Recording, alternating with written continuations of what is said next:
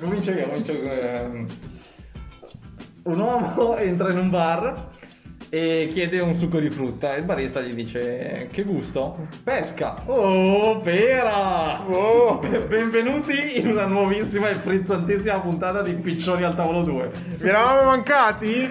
Tantissimo, incredibile. Ci hanno male. scritto che gli, gli siamo mancati Esatto. effettivamente. E voi direte sono tornati, invece no. E invece no. Ma veniamo, veniamo prima a noi. Eh, c'è- è stato un periodo lungo questo, questo post-fest di, di Natale e, o, o di Hanukkah se siete ebrei. O di Capodanno cinese Capodanno che cinese, state per festeggiare. Esatto. e ehm, abbiamo avuto modo di fare tante cose, di vedere tante cose. No, però, Dipende. però qualcosa l'abbiamo pur fatto. Esatto. E di- direi che abbiamo tante cose di cui si, posso- si può parlare in questa Tipo in, in il questa soffitto di casa mia. Esatto, il pavimento di casa mia.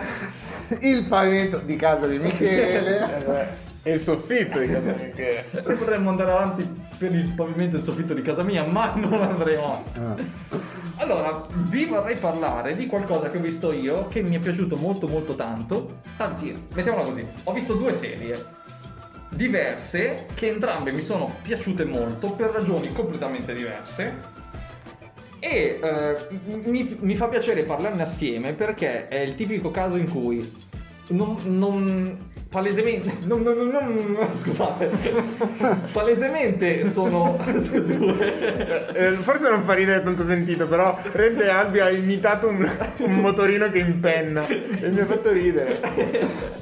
allora, palesemente ehm, io ho dei gusti, diciamo, su film, serie che mi permettono di scegliere cosa vedere. In questo caso sono andato abbastanza a casaccio, soprattutto per la seconda, no, in realtà anche per la prima, e sono rimasto soddisfatto. Ed è strano perché è successo su Netflix. E mm, in realtà ho visto anche una terza cosa su Amazon Prime, ma non l'ho visto tutto, l'ho visto un po' a caso, quindi magari ve l'accenno solo dopo. Però queste due serie su Netflix mi sono piaciute nonostante fossero molto diverse. E mi piace dirlo perché mi sto proprio rivolgendo al pubblico più ampio possibile, dicendo qualcosa per voi c'è là fuori. Eh, là fuori su Netflix. Eh, quindi dentro. E, cominciamo con la prima. La prima è una serie del 2021 che mi come dire, mi ha fatto cagare addosso e voi lo sapete bene perché vi ho scritto diverse volte su quanto stessi male nel guardarla. Ok. Si tratta di Midnight Mass, che ha fatto un discreto successo, è stata definita abbastanza kingiana, rifacendosi quindi a Stephen King. Credo che, mh, per, eh, per- allora, per quanto mi riguarda, io non ho mai letto libri di Stephen King, non ho visto i film presi dai libri di Stephen King che io sappia. No, forse solo Shining. Ok. Mm, non, non so dare un'opinione in quel senso, so dire che è un horror, è un horror fatto molto bene, è quel tipo di horror in cui tutto- tutta la trama devia l'attenzione dal voler eh, creare paura, dal avere paura, ma eh, si concentra su delle tematiche molto spesso, diciamo, filosofiche, religiose, o comunque cerca di farti il pippone solito su eh, il significato della vita, e il bene, il male, queste cose qua, perché da quelle lì poi trae per poi arrivare a farti cagare addosso.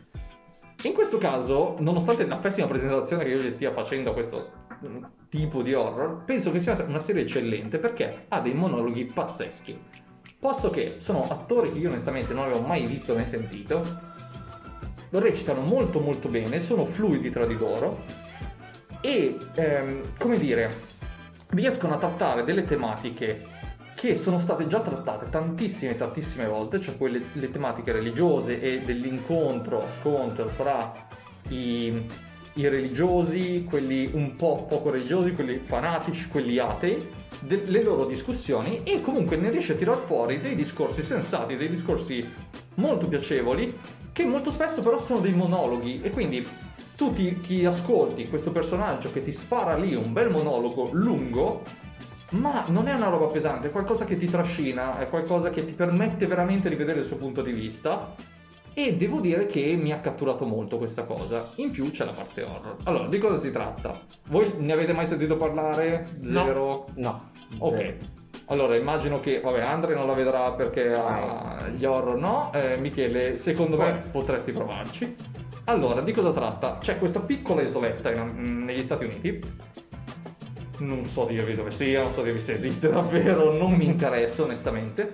Non sappiamo dire neanche se esistono gli Stati Uniti. esatto. Dove vivono 120 anime, una roba del genere. Ah, quindi si parla di ectoplasmi. Di ectoplasmi, esatto. Ok. Di queste, eh, di queste 120 persone, adesso io dico 120, stanno un centinaio. Cosa succede? La prima cosa che noi vediamo, in realtà non vediamo nemmeno l'isoletta, vediamo un ragazzo che fa un incidente in macchina, scopriamo che era ubriaco quando ha fatto l'incidente e ha ucciso una ragazza. Eh, questa è proprio la prima scena. Arriva- arrivano i medici e lui dice qualcosa ehm, c'è un piccolo scambio che, eh, in cui già si entra dentro nel tema religioso sul fatto che lui è, è tristissimo, è, è veramente scioccato in quel momento, nonostante appunto fosse ubriaco per quello che è successo. E, e il, il paramedico che va lì a- ad aiutarlo dice: È incredibile comunque come eh, ci, ci sia un dio che permette che, queste, eh, che un, un- un- un ubriaco si- eh, esca illeso da un incidente mentre una ragazza di boh, pochi anni eh, ci rimanga secca. Scopriamo che il nostro protagonista si doveva fare dai 4 ai 10 anni di prigione, fa 4 anni di prigione, esce e torna nella sua isoletta cui- di cui è natio. Dunque, quando torna, torna indietro si vede che appunto la famiglia lo aspettava e entriamo subito in un mondo super religioso. Molto religioso, molto attaccato, eh, in questo caso sia alla forma ma anche effettivamente ai valori morali. Quindi sono quel, quel- quel tipo di persone che sono molto religiose nel senso che devono seguire tutti i crismi della... in questo caso stiamo parlando di Chiesa Cattolica però effettivamente hanno anche un- certo compasso morale. Il, il padre, per esempio, fa molta fatica con lui perché non si riesce a capacitare di come avesse potuto uccidere, cioè del fatto che abbia ucciso qualcuno e non riesce a perdonarlo. La, la madre la, la vedi in sofferenza, però comunque ti passa che sono delle brave persone. Questo non si estende a tutto il paese. Ci sono quelli che ti vengono presentati come bravi, ci sono quelli che sono i tipici fanatici religiosi che però sono palesemente il male. Tutto cambia, tutto cambia già con il ritorno di questo ragazzo, ma soprattutto con il ritorno, con il presunto ritorno di- del, del prete della- dell'isoletta, che è un tizio che dovrebbe avere 80 anni, e invece mh, quando si, si aspettavano di vederlo alla messa non torna, lui era appena andato in pellegrinaggio a Gerusalemme, credo, però torna un prete molto più giovane che dice guardate lui si era eh, aveva già delle con- era già cag- cagionevole diciamo di, di salute è rimasto sulla terraferma per- perché deve deve subire cioè de- deve riposare deve, deve guarire un po' ma guardate che non sta male tutto bene eh, quindi per ora sono venuto a sostituirlo io quindi ovviamente già ti puzza questa persona qua. Però, di nuovo, è- tutto questo è fatto molto bene, non è lui che guarda eh, di sbiego le persone e capisce che il personaggio è malvagio. È com- come viene girato, com- com- quali sono le battute. Ehm, tutto questo appunto eh, comincia ed è una storia normale, al massimo potrebbe essere un thriller, non ti viene nemmeno in mente che questo sia un horror se tu non lo sai prima di averlo visto. Lo scopri che è un horror quando eh, nella prima puntata cominci ad avere delle immagini che non sono mostruose ma ti fanno un po' cagare in mano. Eh, perché c'è una tempesta in quest'isola e il nostro protagonista vede che c'è qualcuno che mentre tutti sono chiusi in casa sta vagando ehm, sta vagando in giro allora lui va a, a guardare vede questa strana figura che lui sostiene avesse gli abiti di- che solitamente usava questo parroco eh, andare in giro ma lui non riesce a raggiungerlo però è una figura molto longilinea molto ehm, non voglio dire scheletrica però comunque Slenderman. eh, sì una roba quasi alla Slenderman e ti fa cagare addosso ovviamente e tutte le puntate, almeno, almeno fino alla terza o alla quarta, se non mi ricordo bene, sono così, nel senso che la cosa di cui devi avere paura, tu non, non riesci a conoscerla, non c'è nemmeno un, eh, sapete, non so, c'è la leggenda di qualcosa per cui e allora tu pensi, ah, ma quello è quello del... Tu non hai idea di chi cazzo sia questa figura che ti sta spaventando così tanto. Ed è veramente molto bello. E, e io vi giuro, eh, ero nel mio letto eh, la sera con le luci spente solo a vedere sto coso, mi tiravo sulle coperte per proteggermi mentre guardavo Netflix. quello è vero, funziona. I mostri poi non attaccano. Esatto, i mostri non- non, escono dal- dallo schermo. Ragazzi, mi ha fatto veramente paura. Io vi giuro, allora, non sono abituato, non vedo tanti horror, ma di solito se li vedo, cioè li, li prendo, cioè se c'è il jumpscare, boh, faccio il saltino magari perché non te l'aspetti, ma basta là. Mi ha, fatto paura, mi ha fatto tanta paura. Ora non vado avanti a raccontarvi cosa succede perché non mi sembra il caso di spoilerare. Però ci sono tantissimi monologhi sulla morte, sulla religione, sul rapporto delle persone eh, con la religione, tanti punti di vista diversi che è- secondo me è, è molto bello eh, da vedere, indipendentemente dalle proprie opinioni, anche perché non è che tu lo guardi per essere istruito su qualcosa, no- non è quello il suo scopo, il suo scopo è raccontarti molto bene il punto di vista dei, ehm, degli attori e lo fa, e lo, lo fa benissimo. E, ragazzi, è una serie veramente fighissima, ne avevo sentito parlare bene. Io, io l'avevo messo sulla mia lista di Netflix a caso, era capitato. Quante stagioni ha? Uno, è uni- unica stagione, è lo stesso regista, Autoconclusiva comunque. autoconclusiva, Anche perché comunque verrà cancellata, visto che... eh, esatto, è lo stesso regista di, ehm, non so se voi l'avete vista, è la... eh, How- Baby il maialino. No, è, è un- un'altra Ah, no, cosa... che ha fatto Mad Max, ha fatto eh. Mad Max. Sembra molto divertente sta cosa. Ehm, allora, avete presente, non, no- non mi ricordo bene il, il titolo a memoria, era la, eh, ehm, la- Vai, la vai. qualcosa kill. Grande Eh? momento di Kill, intrattenimento, eh, no, allora... One Thrill. No, no, quando eh, su Netflix c'era questa serie horror, Haunted Hill, on the Hill, Eh, la, casa, la casa degli Hill, non, non me lo ricordo ragazzi. The Road Comunque, Hill, de- de- vi, vi- vi illuminerà sapere che il, il regista si chiama Flanagan. Sì, Questa è una gag tra di noi che non stiamo spiegando, ma gioco, vabbè. Ok, ci e ragazzi, è una serie fighissima. Ma io non l'ho mai. mm, Cioè, Netflix non me la. Ma certo, perché se non fa vedere perché. esatto, puntata. esatto. Netflix è Ti stronzino. pubblicizzerà milioni di volte Emily in Paris. Eh, Netflix fa queste cose bastarde. Quindi, Midnight Mass, consigliata. Sì, ragazzi, bellissimo. Quanti episodi sono? Sette. E tutti da circa un'ora su per giù, un'ora e Tutti da circa un minuto. Io Sono potrei- delle storie di Instagram. Io potrei guardarla solo se mi fai un elenco preciso di tutti i momenti che fanno paura, così li evito puntata per puntata. Eh, no, ma tra l'altro io vi giuro, ci sono stati dei momenti che ho detto quanto vorrei che ci fosse qualcuno qui con me in questo momento. Non Ti mi giravi stai, e non mi c'era- stai per niente convincendo, eh?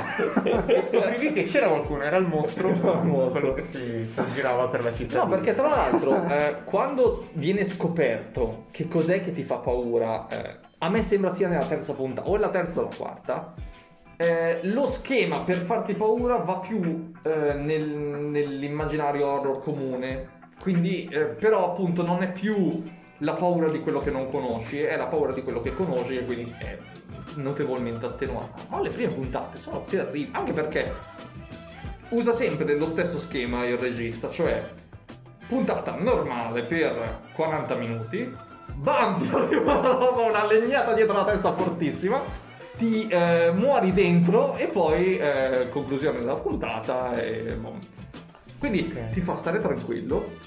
Eh, discorsi, monologhi. Poi, hey! eh, Guarda che durante la puntata quasi diventa una sitcom, alla Sì, esatto. le risate sotto. A Esatto. un certo punto diventa il contrario di una sitcom, cioè, Esatto. sitcom, cioè sotto non ci sono le risate ma delle urla di, del pubblico. Esatto. Oddio! Però è vero, dovrebbero farlo. Come nelle sitcom, Oh, oh, se lo fate guardate che facciamo casa. come nelle sitcom ti dicono quando devi ridere, così ti dicono quando devi aver paura. Esatto. Secondo me è una buona idea. Bene, Eh, lo faremo. Ci, ci penseremo, ci penseremo. Volete sentire subito la, la seconda cosa o qualcun altro vuole interrompermi e parliamo di qualcos'altro nel, nel frattempo, del frattanto? Non lo so, come vuoi. Io ce l'ho una cosa, boom. Vai, Michele, boom. vai, lo so vai. come volete. Vai, vai, vai. Allora io sono abbastanza carico, cioè carico, un, un argomento che è, per quanto mi riguarda molto interessante. Cioè un argomento che parte da, da un videogioco Ok. e passa un po' per le strade del cinema, no?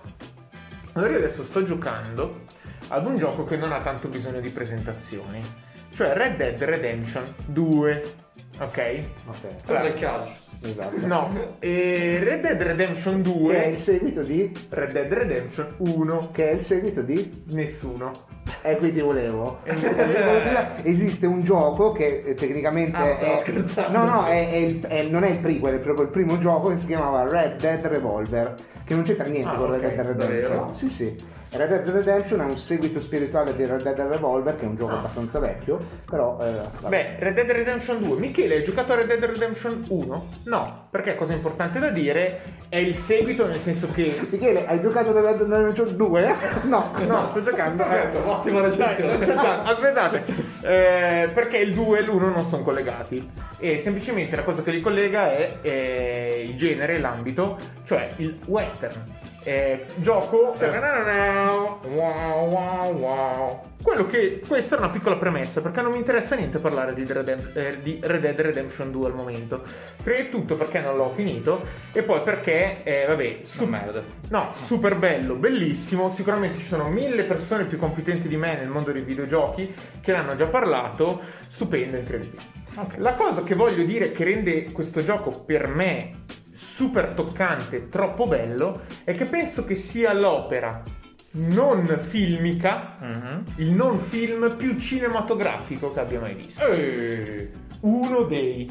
Quindi anche parlando di libri cose e direte eh, perché c'è una regia una recitazione montaggio no regia buona di quello stile un po' invisibile eh, nella media come qualsiasi altra cosa È in terza persona, giusto? sì in realtà puoi scegliere c'è anche Oh. puoi mettere in prima persona ma ti gira sotto la testa ho provato fa mal c'è Poi sul cavallo, potrebbe esatto, esatto, sul cavallo ho provato è qualcosa di infattibile Ehm, no Sai quando hai mangiato troppo? esatto. Ehm, cos'è che la cosa che lo rende così cinematografico per me? È come è l'approccio che ha nei confronti della storia, ma soprattutto nei confronti nel ge- del genere western, eh, soprattutto nel periodo in cui è uscito, cioè in questi ultimi, in questi ultimi anni. Ok. Quindi questa è la premessa perché eh, quello che voglio raccontare è il cinema americano, in generale l'America, è, eh, sappiamo, gli americani super patriottici, vanno super fieri del proprio Ma cinema. no, dai. mi permetterei di dire troppo. Esatto, vanno super fieri del proprio cinema. Anche, per- anche giustamente eh, nei confronti della anche fieri della propria storia cinematografica, perché la storia cinematografica dell'America è super interessante e gigante. E se ci sono due generi cinematografici di cui gli americani vanno super fieri perché sanno che veramente sono stati praticamente i primi a portarli sullo schermo e vengono proprio identificati come generi cinematografici americani, sono il western e i film sui gangster. Questi ultimi, che non c'entrano con Red Dead Redemption, ehm, hanno una storia abbastanza parallela, prosimile ai cinema, eh, film western, perché comunque il film gangster americano ha segnato un sacco la storia ameri- eh, del cinema hollywoodiano, appunto perché uno dei, dei film più famosi e che ha segnato maggiormente il percorso del cinema è stato Scarface, ma non Scarface, quello di Brian De Palma, che è quello un po' più famoso, è il remake di quello originale del 30 qualcosa di Howard Hawks, che è quello che aveva portato, ne avevo parlato ad una puntata, a quel famoso codice ACE. Praticamente le famiglie avevano visto questo, i genitori dei bambini avevano visto che questo film è sui gangster, super Mi piace sottolineare i genitori dei bambini. Esatto. e, e magari i genitori dei cagnolini che andavano lì. Cioè, veramente è difficile essere genitori, non so, di un, di un tavolo. nel senso- Esatto. Hanno visto eh, che questo film era super violento, hanno mandato una lettera al signor Hollywood e sono state messe una serie di ehm, regole di censura in cui non si poteva far vedere sangue, parlare di sesso, bla bla bla. Tutto partì da un film gangster, da uno dei primi film gangster americani. Poi il cinema gangster eh, si è un po' dopo il codice Ace rifatto, Mhm. eh, soprattutto alla fine degli anni 60, per arrivare poi a Scorsese. Scorsese, eh, ricordiamo che la storia di Scorsese, lui da giovane voleva diventare un gangster, solo che una gang di New York lo scartò perché è troppo basso. Non so se l'avevo già detto cosa. Sì. ricordo. Eh, Vabbè, comunque... Questo ci dice tra l'altro molto su Scorsese, Esatto. E, stessa stanza eh, con fi- lui. esatto. E eh, Scorsese riportò Ma poi alla fine... guarda, che, che aspirazione è diventare un gangster? Esatto, esatto. Cosa farete da grandi? Il medico, il pompiere, il gangster. Esatto. Fatto sta che eh, nel 90 esce Quei bravi ragazzi, film dove Scorsese elogia, porta in ehm, innovazione, non so com- come dire, il personaggio del gangster, come quasi un personaggio positivo, un Mhm. personaggio che riesce sempre a farcela, nonostante le, eh, le problematiche e l'essere ricercato. È un po', secondo me, come se fossero dei film sulla guerra i gangster sono i soldati. Cioè, la- la- viene, eh, viene dato quello stesso livello di eh, empatia per quanto mi riguarda rispetto Ci sta, però spesso magari nei film della guerra ti fanno notare comunque che questi soldati non vorrebbero essere lì magari. Sì, Invece eh sì, il film gangster, tipo sì, quei bravi ragazzi, è proprio loro sono dei bravi ragazzi, cioè loro fanno il giusto. Sarebbe Cosa- Goodfellas. Esatto. Esatto. Cosa succede poi? Che Scorsese, cioè non che Scorsese, che il cinema gangster negli anni, dal 2000 in poi, inizia un po' a morire. Inizia un po' a non piacere più, a non interessare più, soprattutto i produttori americani.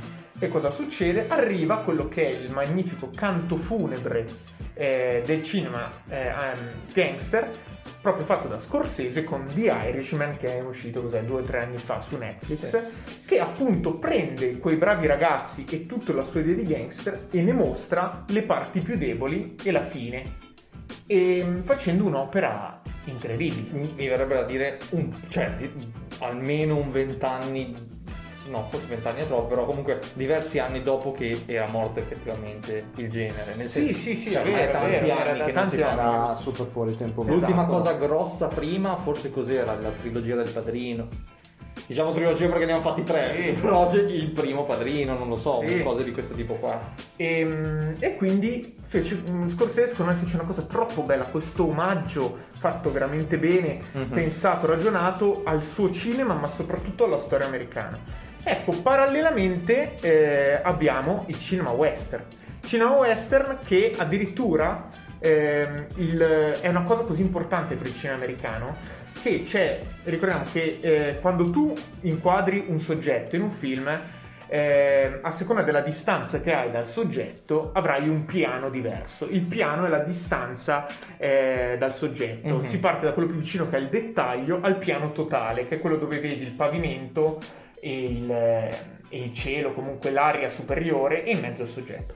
Tra tutti questi piani c'è un piano che è cosiddetto il piano americano, dove Mhm. si inquadra dalla- da appena sopra la testa al ginocchio. Perché si chiama piano americano? Perché era il Gli piano americani si fermano alle No, ginocchia. perché era l'inquadratura che permetteva di eh, inquadrare le pistole nella fondina dei cowboy.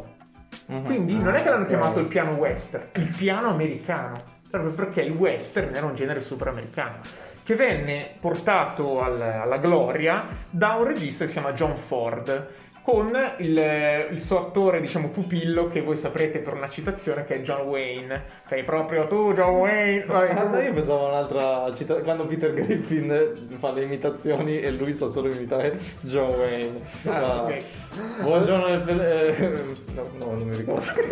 Ah, avevo sentito che a un certo punto ne facevano talmente tanti di western che anno tipo ne sono usciti tipo 160, una roba tipo un film western ogni tre giorni. Eh, Ed è assurdo essere, perché se cioè- ci pensi, cioè comunque di- ci lamentiamo oggi che magari ne escono troppi di film e ai tempi era, nonostante ciò, eh, e e l'avevo visto in un video in cui praticamente, giusto per dirla tutta, era, era un, un video saggio che spiegava che la critica secondo cui i film dei supereroi oggi sono la stessa cosa di quello che sono stati i film western non è assolutamente vera e lì fa tutta una spiegazione del fatto che eh, il genere western non, non si può paragonare a quello dei supereroi in termini di, di fenomeno, ovviamente sono due cose diverse, perché per tutta una serie di ragioni, perché era un Hollywood diverso, perché venivano Certo. fatte con dei budget diversi, è tutta un'altra filosofia Sì, sì. e vabbè, Cioè, mi insomma, da però dire non so entrare la, la polarizzazione che c'è adesso sui, sui supereroi, perché a differenza dei western, i supereroi, per come li intendiamo noi adesso, richiedono eh, delle licenze.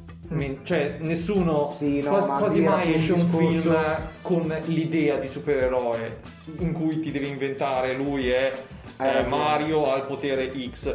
Ci si rifà sempre a cose che esistono e quindi esiste un discorso di licenze, quindi è, è molto più polarizzato su chi ha quelle Ti licenze. dico semplicemente sempre solo per citare le cose a metà senza mai approfondire, lì era più legato a un discorso del eh, guardate che eh, non lamentatevi se oggi c'è un film di supereroi ogni 30 minuti e ci sembra che al cinema escano solo film sui supereroi perché è una cosa che succede anche con altri generi come lo è stato per il western e quel, e quel, quel video saggio spiegava che in realtà non è assolutamente paragonabile alla Ravalapova dove c'era sto dato di Ok. 160 film western ricordiamo in che al tempo la produzione cinematografica era molto più rapida. Ah eh sì, Davvero? citavano anche Sì, questa sì, roba qua. non sì, so, sì, tipo Hitchcock, cioè c'erano tanti registi che facevano tipo anche due film all'anno. Comunque, eh, solo con la New Hollywood, che quello è stato poi un po' la morte della New Hollywood, il pregio e la morte della New Hollywood, si facevano film invece con produzioni lunghissime, tipo eh, Apocalypse Now deve ringraziare il fatto che è andato benissimo perché è costato tantissimo. Ma, ma dovuto a tempi Super tecnici? O... Eh, a tempi tecnici, eh, costi incredibili, ma soprattutto te- tempi tecnici perché c'era questa cosa che i registi dovevano fare super le cose in grande facendo tutte le cose in loco. Mm. Quindi, ad esempio, Apocalypse Now, pieno di esplosioni fatte veramente, girato veramente in questi, nei luoghi, bla bla bla, era costato tantissimo. Infatti, poi, altra cosina, la New Hollywood morì per colpa di un film che si chiama I cancelli del cielo, se non ricordo, di Michael Cimino morì proprio perché eh, invece non ebbe nessun successo ma costò tantissimo, Mm. lunghissimo e lì fallì se non erro proprio la casa cinematografica di Francis Ford Coppola che in quel momento era quella centrale della New Ok. Hollywood e Quindi è fallita con un film. Eh, ma sì, chissà quanto... poi probabilmente Ah, anche per le sì, sì, conseguenze cioè, sì. Beh, c'è da dire che quando questi film cominciano a costare così tanto, alla fine sono ciascuno di loro una scommessa molto grossa, quindi nel momento in cui ah, la in perdi... tutto questo poverino venne coinvolto anche Oggi tutti secondo gli me non più. Cioè oggi secondo me hanno talmente tanti soldi che anche il film che ti costa Eh, perché adesso secondo me le case sono anche minori e, e più grandi. Sì, può essere. E in tutto questo poverino venne coinvolto anche David Lynch, perché vi ricordate quando vi dicevo che c'era stata quella lite tra lui- e De Laurentiis? Sì. Lui, prima di De Laurentiis, aveva in programma di produrre uno dei suoi film con eh, Coppola. Solo che mh, Coppola poi fallisce la sua, cioè la sua casa cinematografica, muore, Ci- muore e quindi David Lynch è dovuto andare da De Laurentiis. Ehm, Ok. A parte questo, volevo dire che appunto John Wayne, eh, scusate, eh, John Ford fu il regista che un po' prese le redini del, del cinema western all'americana. Lui stesso, però, negli anni 50 fece un film che in un certo senso già dichiarava quella che secondo lui era la morte del genere, cioè il film Sentieri Selvaggi. Mm. Film dove la fine del film è abbastanza iconica, con il protagonista John Wayne che riporta, se non ricordo male, la figlia di questa famiglia, di questo padre che lo, lo manda a cercare sua figlia e lo riporta a casa. Il film finisce con questa inquadratura con questa ragazza che entra, inquadratura dall'interno della casa che guarda fuori dove c'è John Wayne e vedi solo la porta che funziona quasi da sipario lì. Ok. e gli dicono entra. Lui fa no no il mio lavoro è finito. Lui dalle spalle cammina via. Cioè va, cammina via che è brutto da dire va via e la porta si chiude e finisce il film. Come per dire finisce qua l'eroe western perché il cinema western di quegli anni era quello con era un po' il macho un po'- c'era un po' il jazz duro. boy del, del western in un certo senso diciamo cioè, gen- ho detto il jazz boy Il jazz boy. bond cazzo Come lo direbbe mia nonna. Brian Shirless fatto sta Beh, che poi succede? è arrivato, È arrivato Sergio lui, Leone. eh, Clint Eastwood, Clint eh, Eastwood con Sergio Leone, con gli spaghetti western. In realtà, cioè, diciamo così che il. il- Domanda, come mai eh, me lo sono sempre chiesto perché vengono chiamati spaghetti western? Sai che non lo so bene. Dove sono gli spaghetti? secondo me è perché Secondo è, me è è associato al fatto che è italiano. Leone. Esatto. Sì, esatto. Ah, davvero? Secondo me Eh, potrebbe essere. genere. E poi perché comunque il genere era un pochettino diverso, perché lì invece di essere birra acqua. Birra. Oh, ne apro un'altra. Ma lasciamole queste interruzioni, tanto... Ah sì, Ma dai. sì, ragazzi, dai, adesso guardate, ci apriamo una bella birra. 40 minuti di, di vuoto. Eh. Attenzione, intanto, intanto racconta, racconta la barzelletta di prima, dai, dai. La stessa, l'altro. Grazie. Molto SMR questo. Esatto. Dicevo, Dicevi, ehm, no, spaghetti western eh, e poi il genere era leggermente diverso proprio perché non c'era quell'idea del... C'era, era più un antieroe, non era un eroe. il protagonista dei, dei western alla, alla Sergio Leone, perché comunque Clint Eastwood era un po' mezzo dannato. E, mm, comunque cosa succede? Che in realtà il cinema western, a differenza del gangster, non è mai veramente morto, nel senso che ancora adesso ci sono registi che comunque si approcciano al western. Mi viene da dire che è rimasto anche di più nei cuori.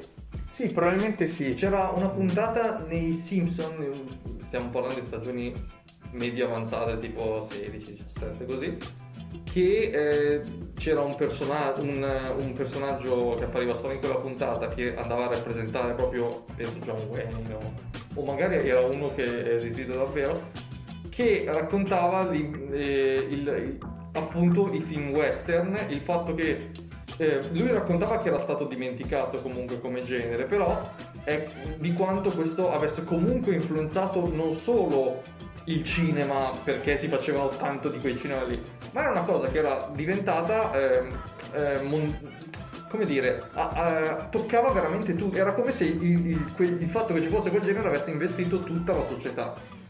No, questo giusto per rimarcare quello che stava dicendo Michele. ma infatti, cioè, quello che secondo me si nota è che il cinema western, a differenza del gangster, ha continuato a cercare di esistere ancora adesso, ma fa molta fatica a rinnovarsi. È tutto in realtà un omaggiare quel cinema western che è l'unico che viene considerato vero in un certo senso. Tarantino stesso ha fatto due film western.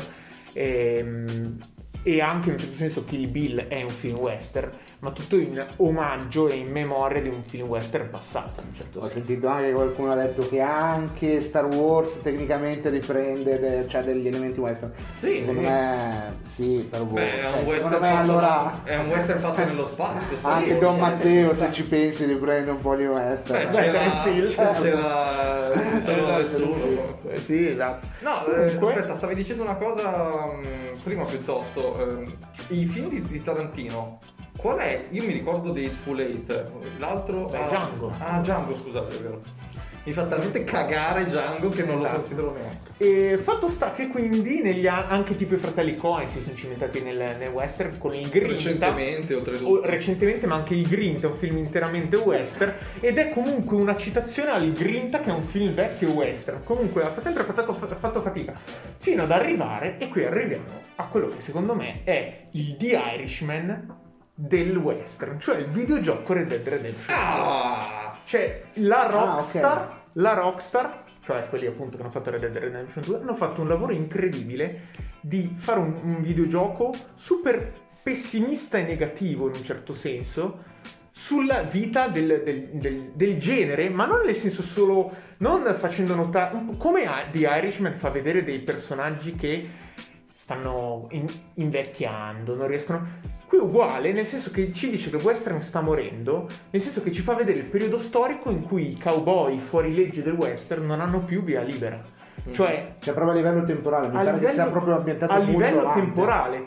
Infatti, cosa succede? Che tu, per tu, tu, bellissimo in questo gioco, sei un personaggio che ha la- un po' la, to- la- la tua crew, la tua banda, La tua non sei il capo, ma eh, senti molto questa cosa di fratellanza. Prima di tutto, il gioco inizia che tu sei l'unico che vorrebbe tornare nel vecchio West, però per cercare i soldi devi andare a Est, che nell'idea del è una cosa opposta.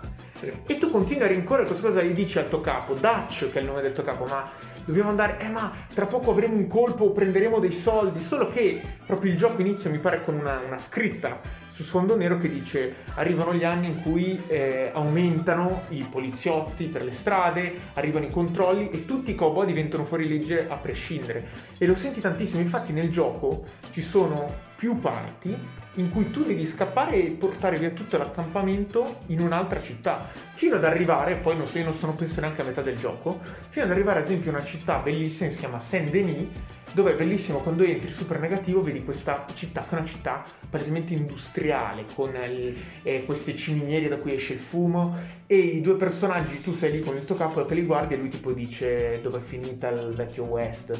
Perché ti, ti- ti trovi davanti a qualcosa che è completamente opposto.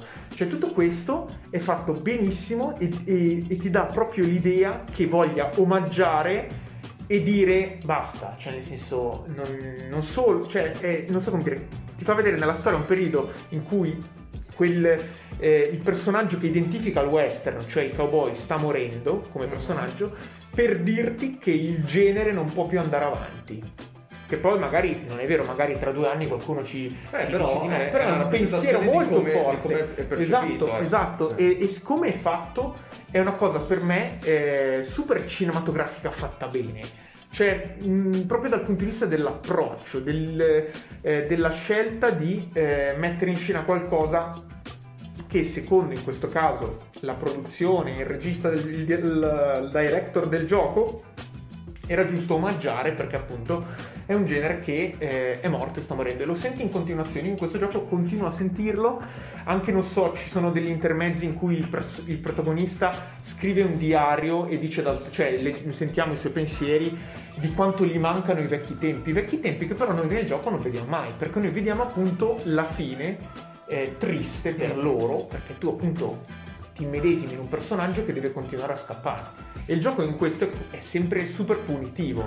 Basta che tu sfiori una persona e ci hai addosso qualcuno alle calcagna. Te lo fa tantissimo sentire. E, e quindi niente, questo è quello che volevo dire. Non voglio tanto parlare del gioco perché è super bello, potete fare tutto quello che volete, un open world vivo, cioè proprio ehm, bellissimo. È un Ma- che tecnicamente ha delle palle d'acciaio. Penso che sia in assoluto penso che sia probabilmente per ora il gioco che tecnicamente la- la- è, è migliore su tutti i punti di vista perché c'è tipo un open world che è- non so, è veramente. Cioè, se vanno. Ci sono tutti i video su YouTube che ti fanno le comparazioni per quanto riguarda i vari. eh, tutti i dettagli, anche eh, alcune robe che sono proprio delle segmentali, tipo gli effetti d'acqua, gli effetti dell'erba, delle piante, degli animali. Però cazzo, del tipo. Cioè, per- io sono rimasto colpito quando ho visto delle clip, non so se ti è capitato. Eh, quando ti attaccano gli animali selvaggi. Mm. Cioè, cazzo, ma anche la, la- come si dice, le animazioni degli animali sono una roba che negli altri giochi, era so- oppure una roba che sentivo e che magari alcuni che ci giocano non ci fanno caso, ma tutte le linee di dialogo del gioco sono doppiate in due versioni, una normale e una urlata perché se tu e il personaggio con cui stai parlando sono lontani, i due Sì, personaggi senti, urlano. effettivamente è vero, Tu vero, dice, è vabbè. Madonna. Fighissimo. No, il Beh, valore ma produttivo è micidiale. Un'altra ma cosa, la ecco, parlando fisica, appunto cioè- del gioco, una cosa bellissima è che ti rendi conto che tutto è fluido e naturale, bellissimo. Cosa, vi faccio un esempio che mi ha proprio fatto morire da ridere, ma ho pensato che figata. Eh, inizia una missione in cui devi andare in un posto con un tuo co- compagno. Quindi eh, c'è, salite entrambi su- sui propri cavalli, ognuno sul suo, e la mappa ti dice andate fino a qua. E tu inizi ad andare. E intanto questi due parlano. Mm. E tu nella strada incontri, non so, carovane, altre persone a cavallo, che però se tu non interagisci. no? Cosa succede? A un certo punto, per un errore, tra virgolette, di posizione nel gioco, non so come dire, ma non errore, cioè semplicemente eravamo posizionati in un certo modo, in quel momento arriva una carovana. Io stavo parlando con questo qua, lui mi stava parlando, a un certo punto io non ci faccio caso e lui non mi parla più. Mi giro, cos'è che era successo? La carovana l'aveva colpito.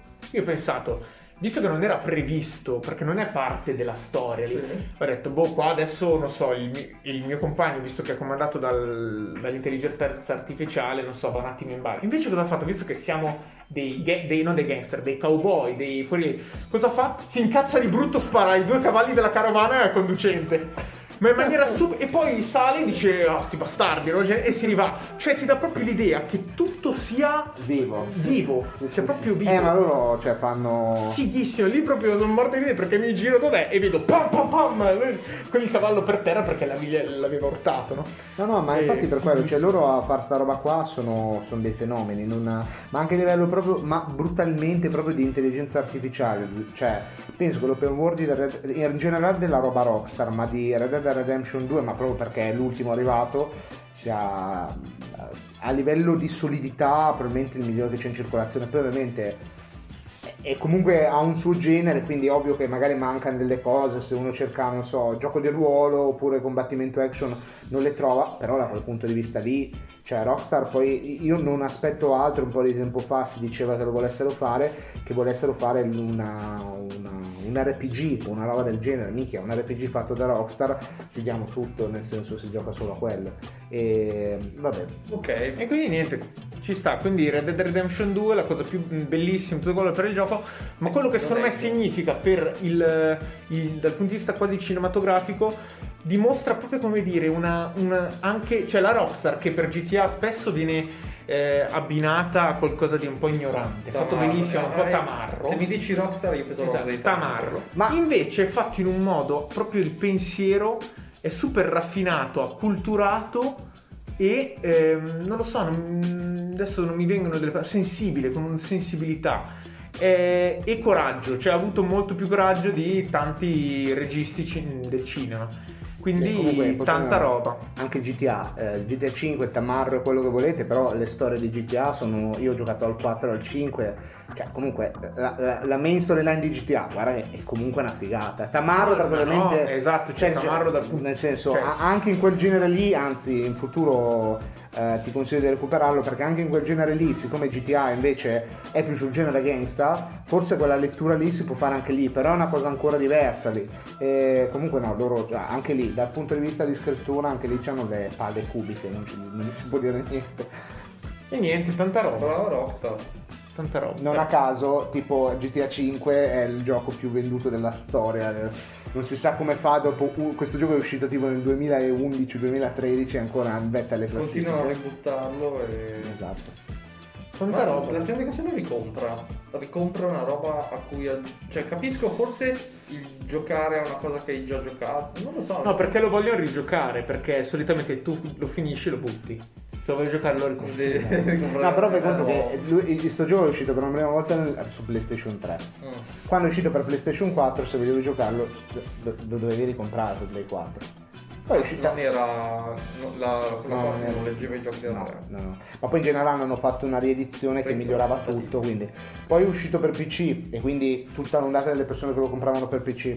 Quello della 3 non andava sul PC, non si sa perché. E adesso non, non mi ricordo se è già uscito o deve uscire l'edizione anche per nuove console, quindi nuova versione con la Non grafica. era uscito recentemente un pacchetto di cose di Ecco, quello è, è stato un po' che- un dramma. un flop. Ah, tu intendi la trilogy? Eh la- eh, adesso non mi ricordo Ah, sì, hanno fatto la- la- una- un pacchetto, una trilogia di questi tre giochi remasterizzati che erano GTA 3, GTA Vice City e GTA San Andreas, se non ricordo male. E sono giochi dell'epoca PlayStation 2 che eh, sono stati resi un pelino più carini e portati sulle nuove console. Peccato che evidentemente questo lavoro l'hanno fa- l'hanno fatto col culo ed è allucinante perché eh, avevano un sacco di problemi. Cioè dei giochi che in origine erano dei capolavori perché noi parliamo di Red Dead Redemption 2 ma ragazzi io vi, vi inviterei a ricordare com'era San Andreas su PlayStation 2 cioè comunque era una roba micidiale Andava d'acqua la PlayStation Eh, 2 notoriamente. Esatto, e, e invece questi giochi qui sono una merda. Cioè, non ha- anche banalmente, i giochi per PlayStation 2 che non girano tipo al massimo della risoluzione su PlayStation 5. mm, vabbè. Comunque sì, lì i casini li hanno tolti, li hanno rimessi, boh, non lo so, vabbè, non ci interessa. dai. Va bene così. Bene. Andre, tu hai qualcosa da raccontare? Ma c'era in sospeso la sua seconda Se si serie. torna da me, io. Vai, e noi ho detto così perché sto facendo il giro. Allora, allora, vi avevo. Siamo partiti con una roba che per me è un. vabbè, forse capolavoro è una parola grossa, perché de- dei, dei suoi problemi ce li ha. Soprattutto una cosa divertente, e per questo invito a vederla. eh, in un monologo il nostro protagonista assume una faccia talmente stupida che io pensavo gliel'avessero fatta fare apposta perché è un, una- un altro personaggio sta parlando, lui la guarda e ha una faccia veramente da idiota in cui lui è, è solo lì ad- come ascoltatore, vabbè, a parte. Allora, altra serie che ho visto e che mi ha preso da pazzi. L'altro giorno Ma è quella della faccia stupida. No, no, no, Allora- quella faccia, la faccia stupida era, cioè ho detto, eh, secondo me non è un capolavoro perché comunque dei difetti Ok. ci scegliamo, però tra cui la faccia stupida. Ok. Altra serie, ehm, cercavo qualcosa da, da vedermi di nuovo, stiamo parlando di lunedì sera, Ok. oggi è sabato, erano due stagioni quella che ho visto, l'ho finita. allora, eh, cercavo qualcosa da vedermi, allora ho sfogliato un po' le cose che avevo tra i, mm, i come si dice, I sugge- eh, la lista. la mia lista esatto su Netflix con il, il solito caveat prima vado a guardare su Wikipedia se è stata cancellata se è stata cancellata non la comincio nemmeno altrimenti me la guardo Poi giustamente eh, no, Cioè, eh, comincio- togliergli il diritto di, di farla Esatto. cancellare da lui mi sembra un E che- affronto. E mm, allora ho cominciato a guardare una serie, dopo praticamente neanche mezz'ora l'ho, l'ho smessa, che è tipo i 12 giurati, una serie credo belga o francese, non lo so. terribile, basata se non mi sbaglio su 12 Angry Men. O, Ok. ma avete presente il film degli anni 50, sì, sì, bellissimo, che no- non ha niente a che vedere con questa serie. Arrivo a prodo su questa serie che eh, sostanzialmente è una cazzata. Allora, si chiama Into the Night. È una serie d'azione, una serie thriller in cui c'è un evento atmosferico imprevisto e mm, mortale. In questo caso si tratta, e viene detto subito per questo ve lo dico, si tratta di un problema che- di cui non si conosce ancora precisamente la causa, comunque legato al sole, tale per cui quando le persone vengono esposte al sole, quindi dall'alba al tramonto, muoiono. Vengono praticamente come... eh, se- l'espressione che viene usata è come se vengono- venissero messe nel microonde. Allora, le persone cosa fanno? Eh, chi- di chi parliamo in questa serie mentre tutti muoiono? Parliamo di questo aereo che viene dirottato da, eh, da uno dei, dei protagonisti di questa stagione che prende appunto eh, le persone che ci sono in questo aereo prima che parta, quindi ancora non tutti erano sull'aereo, c'era poca gente così, prende queste persone e lo dirotta perché siamo ancora, eh, in questo momento ovviamente è notte, eh, siamo a Bruxelles, questa ricordiamoci è una serie belga, l'aereo viene, viene dirottato per andare verso ovest perché si cerca di fuggire dal sole. Mm. E si chiama Into the Night la serie appunto perché si svolgono tutti le, praticamente tutte le, le situazioni si svolgono eh, durante la notte. Allora, eh, come dire, è- è- com- come potrete capire da quello che vi sto dicendo, no- non è che sia il romanzo russo, i fratelli Karamazov. Allora, è un po' una cazzatina, però è molto divertente. Ha dei vibes che secondo me ehm, sono molto alla Lost, per chi l'avesse visto. Io non sono tra quelle persone, nel senso che... fa riferimento alla Lost di Macio Cavadona eh c'è un mistero no sai, c'è un mistero più Esatto. misterioso di là no attenzione Il vibe comunque è quello, nel senso ci sono molti misteri, ci sono cose che non quadrano perché si passa prima dal mistero più grosso, cioè perché sta gente sta morendo, cos'è che succede al sole, non si può spiegare in due parole, diteci cosa sta succedendo. E poi ci sono il fatto che ovviamente non è che tutti collaborano per il bene comune, ma allora tu stai tenendo segreto, ognuno sta tenendo segreto qualcosa, guarda caso. Quindi già questo vi fa capire che eh, di per sé non è che abbia una scrittura così elaborata dal punto di vista emotivo, filosofico, così è elaborata dal punto di vista di, appunto, di creare segreti, di creare narrativa, se vogliamo. Cosa succede eh, in questa serie? Noi vediamo i nostri protagonisti che fuggono dal sole, che mh, affrontano varie vicissitudini, specialmente l'uno contro l'altro. Eh, ovviamente sono queste situazioni claustrofobiche in cui le persone si trovano a condividere il proprio spazio, che è poco, con delle persone che non conoscono, con delle persone completamente diverse da loro, per cui sono- finiscono per essere in conflitto. E eh, la serie si, mm, si- mm, continua a svolgersi semplicemente di notte con loro che fuggono dal sole, mm, puntando a salvarsi in qualche maniera. Ragazzi, secondo me è molto bella perché è uno schema che a me mancava. Perché negli ultimi anni ci siamo ehm, avvicinati troppo, cioè secondo me le serie si sono spinte troppo in direzioni eh, mainstream, nel senso che sono andate andare, sono andate a vedere cos'è che ha avuto molto successo, allora hanno cercato di fare imitazioni, non so, c'è tutta la schiera di serie alla Game of Thrones, quindi tutte quelle con strutture eh, gerarchiche specifiche, delle, de- delle ambientazioni di altri tempi, quindi eh, non so, mi viene in mente Vikings per esempio, mi viene in mente Tenebre Ossa che è uscita su, su Netflix, tutte queste cose qua. Oppure abbiamo dei generi un po' più leggeri. Mi mancava una roba alla Lost eh, ultimamente, soprattutto diciamo rispetto a quelle che, che conosco io. E devo dire che il suo gioco lo fa bene. Di nuovo, non è una serie filosofica, va bene, ma non è che io devo vedere per forza le serie filosofiche. Secondo me è una serie molto divertente che eh, in questa sua un po' ignoranza cala ancora nel- nella seconda stagione, nel senso che è un po' una stagione del cazzo, però, però è bella da vedere. Io mi sono divertito e vi dico, ho fatto due stagioni nel giro di 4 giorni, 5 giorni. ehm, tutto danno del mio lavoro ovviamente Eh, perché mm, mi, mi mettevo lì la sera me ne guardavo poi non sono lunghissime le puntate sono tipo 35-37 minuti. Finita una dici vabbè ma sai non dura così tanto me ne vedo un'altra. E ste serate si allungavano nella notte e vedevo tante puntate. Sleep Procrastination. esatto. E quindi niente ragazzi è molto bello è, di- è divertente è divertente Into the Night la troviamo su, avevi detto? su Netflix, immagino anche in cassetta, ma soprattutto su Netflix.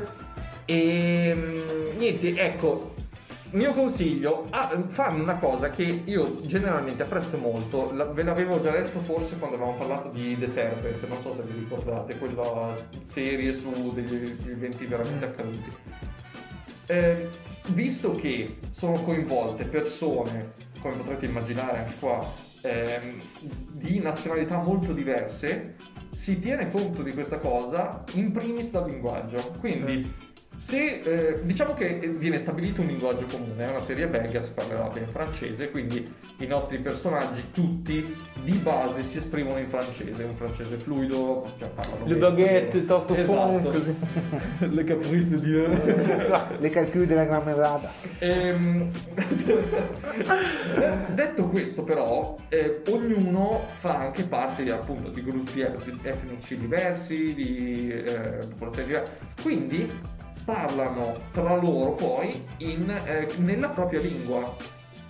Ehm, cioè, ci sono i, i russi che tra loro parlano in russo, ci sono gli italiani che parlano tra loro in italiano. Però per gli italiani dicono solo parolacce, però e questa è la cosa. No, la cosa interessante è che io, io appunto la mia scelta è stata guardo in lingua originale, quindi con qualsiasi lingua che, che, che usano, sottotitolate in italiano. Onestamente mi sono trovato bene, ci stava. L'impressione, poi appunto, non essendo armaringo non lo so, è che gli italiani recitassero meglio in francese che in italiano. Soprattutto un italiano che in- in- quando parla in italiano praticamente è solo per fare le esclamazioni. Mi è fatta tipo venire in mente la situazione di Marco Verratti quando in un'intervista Paris Ecco. Saint Germain lui ha detto secondo te cioè, cosa che aveva detto tipo non so l'italiano ti, man- ti- ti pare che imparo il francese esatto. No, mi ma perché probabilmente io mi immaginavo già che fossero attori belga che gli avevano dato la parte dell'italiano, avevano Ma fatto quelle anch'io 3-4 pensavo parole da italiano Invece non sono imparare. italiani. Ma sei E- sicuro? No, sono andato a controllare, co- cioè ognuno. Quando switchano all'italiano senti che parlano dicono solo pizza, mandolino, buongiorno, buonasera. Bobby esatto, bene, bravo, eh. perché per tutti gli altri paesi va bene, perché ah, senti come è bella la lingua italiana.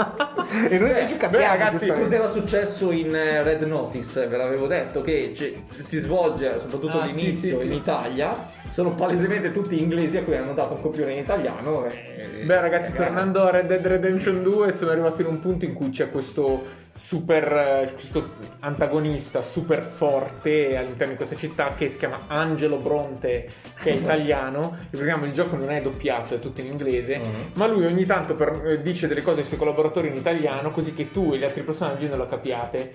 Solo che li dice in italiano tipo a un certo punto saluta dei tizi però in italiano dice ti guarderò mentre muori una roba del genere Quindi eh, se sei italiano dai un cheat in quella esatto fase. esatto esatto, esatto. Ma, ma Veramente è, è doppiato bene secondo te l'italiano? O... Secondo me sì, perché eh, secon- senti che hanno preso, secondo me, una. ehm, Madrelingua. hanno preso. È, un- è proprio, non so come dire. eh, senti un italiano che parla sia l'italiano sia l'inglese un po' male. Cosa intendo? Madrelingua. sì, no, che è probabilmente, non so, un italiano. Cioè parla l'inglese da, da italiano. Cioè, senti l'accento italiano. E senti l'accento Eh, italiano, sta. ma quando parla italiano si vede che non è in Italia da una vita. Eh, Sì, come- tipo, tipo Gino da Campo. Quello, quello- quel, quel cuoco famoso in Inghilterra. Ah, sì, sì, Ah, sì. quello della- della- del Che non si prosciutto. eh, che Eh, poi if la- my grandmother was at, the, wheels, she would. Esatto. Che poi lo senti in italiano. È super caso. sì, è stranissimo quando parla in italiano. E- e- Cioè, che poi è assurdo perché cioè, sembra più italiano quando parla in inglese che. Mi fa molto ridere tra l'altro e avevo visto diversi suoi video su YouTube, tant'è che YouTube ha cominciato a consigliarmi video però in generale di quel programma lì, di que- quei due che sono abbastanza Ma famosi. sì, quel programma lì è tipo uno mattina. Quindi il tizio con i capelli bianchi è il Magalli Sì, per me sì, no, è. Quello del Timperi lì. no? Ci vuole un avvocato. Meglio se. eh. Oh, ma sta sedia che mi avete dato l'avete data apposta a me che mi agito, cazzarola. Ma sono io che faccio squeak. Comunque, bella Albi, ma mi avete fatto venire in mente una cosa, non so perché mi è venuto in mente adesso Ok. mentre- Che un po' di tempo fa ho visto solo i primi tre episodi di una serie ehm, particolare come idea di eh, Neil Blomkamp, che è quello, quel regista sudafricano che ha fatto District 9, Human Droid, Elysium. Comunque film eh, non male, tipo District 9. E poi non ha fatto quasi più niente. Questa serie è particolarissima, nel senso che sono... Allora, io ho visto i primi tre episodi personalmente non mi stava piacendo, Ok. ma Come particolare l'idea... Eh, eh, non me lo ricordo. Eh, veramente sono tutti autoconclusivi e l'idea sua è, a quanto pare, visto che lui ultimamente non ha soldi, non ha nessuno che lo produca, mette, sono tanti cortometraggi dove mette dei, è come se stesse proponendo idee, soggetti per, eh, mh, di possibili film, richiedendo l'attenzione di produttori. Cioè lui ha detto così. Ah, Eh, come per dire, eh, produttori, guardate questi cortometraggi, guardateli su Netflix. eh, se ve ne piace uno, contattatemi, ci faccio un film intero, datemi però i soldi. Cioè, il concetto è un po' quello. ma questo l'hai visto su... Mi pare di averlo visto su Netflix. Era una sera un po' così, quindi non chiedermi troppo. Questo segmento qua veramente non ha nessuno. No, no, c- vabbè, cercate No, Neil però, cioè, adesso mi- Cercate tipo Neil Blomkamp. Ci ha fatto una serie praticamente di, di trailer. Tipo i Praticamente trailer sì, di Macho Capatonda. sì, sì, È- di- è il Macho Capatonda però di una decina di minuti l'uno. Eh, Ah, sono brevi, io pensavo... Sì, sono Sono i trailer di Macho Capatonda. Ah, io pensavo fosse qualcosa del tipo, non so, un'oretta, quindi quelle... No, ti immagini un film, però fatto tipo eh, con i cartoni di casa, cioè perché non ha soldi, quindi dite, vi piace questo film fatto male? Datemi i soldi, ve lo no? faccio bene. No, aveva No, un no. copione ma lo leggeva lui. Esatto, esatto. No, no, comunque... Ah, Giulia, Sono tipo dei pitch fatto- di film. Sì, esatto, cioè mi ha fatto... Mi è, mi è piaciuta... Cioè mi è piaciuto, mi ha fatto un sacco. No, ma in realtà è molto- È particolare, no? Eh, poverino, ha prodotto Netflix. Perché? Sarà lì. a- Datemi un film per favore o famiglia. Esatto. Eh, il fatto che tu abbia fatto è stato molto Questo sì. Comunque, ehm, e niente, no, ho pensato a questo. Eh, particolare, particolare. Particolare, particolare. Tu, Andre, cosa ci dici? Ma io. mm, de- cosa volete che vi dica? Cioè, vabbè, c'è la notizia dell'ultimo. Eh beh, della Microsoft. de- della Microsoft. Che però, raga, posso dire una roba. Cioè, io adesso. Ah sì, si è comprata al Milan. Esatto, no, se tipo. Che ha finito le case produttrici. Adesso basta. Si è comprata eh, sta cazzo di Activision Blizzard per 70 miliardi. Che è 10 volte il prezzo. 70 miliardi. 70 miliardi. L'anno scorso si era comprata Bethesda per 7 miliardi, erano qui tutti a dire eh, mamma mia quanti soldi, eh, 7 miliardi per Bethesda. Mica adesso 70 miliardi. Ora, poi a me era... Era una merda però, io sapevo. No, beh, insomma, no. no. Ma realtà Cioè, era quella cosa, io l'avevo sentita su un video di Marco Merrino, scusami se, Vai. che la Bethesda aveva detto che se qualcuno chiamava suo figlio Dovahkiin, cioè sangue di drago, gli avrebbe regalato la vita nella fornitura di, di giochi Bethesda. Ma allora, eh, no. Perché? Poi, mi- Aspetta, allora, mettiamo no, così, da mi dove piace spiegare questa parola eh, da eh, il gioco for- for- forse più famoso della Bethesda, credo, Ovviamente, che è Scrolls eh, 5 Skyrim. Skyrim. Che tra l'altro direi è un- l'unico gioco che in termini di vividezza di open world ah, può, com- può battere, può eguagliare se non battere Red Dead Redemption Ah, io 2. pensavo che il top di open world fosse eh, Zelda. Per un motivo diverso. Per me posso dire che dal punto di vista di open world, per ora, per la mia piccola esperienza, forse Red Dead Redemption 2 viene battuto in termini di open world, eh, sottolineo, solo in quella caratteristica, da The Witcher 3. Per come io intendo l'open world, The Witcher 3 me l'ha fatto sentire molto di più. E che lì poi vabbè ci sono mille modi di intendere l'open Esatto. world. Cioè, per me, l'open- tipo, per me roba.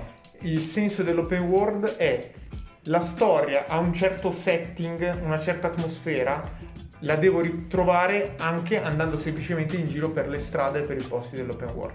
Tipo cosa il gioco che ho già detto non è per niente capace in questo è Horizon Zero Dawn, secondo me. Sì, in Horizon giro Zero Dawn è- non È una, è una scenografia di polistirolo. il- Sì, sì, non, non percepisci per niente. scorrono. Cioè, Eh, la no. storia ti dice ci sono dei robot, devi avere paura, ne vedi uno, lo aggiri, cioè, oppure corri fino a che si stanca di seguirti.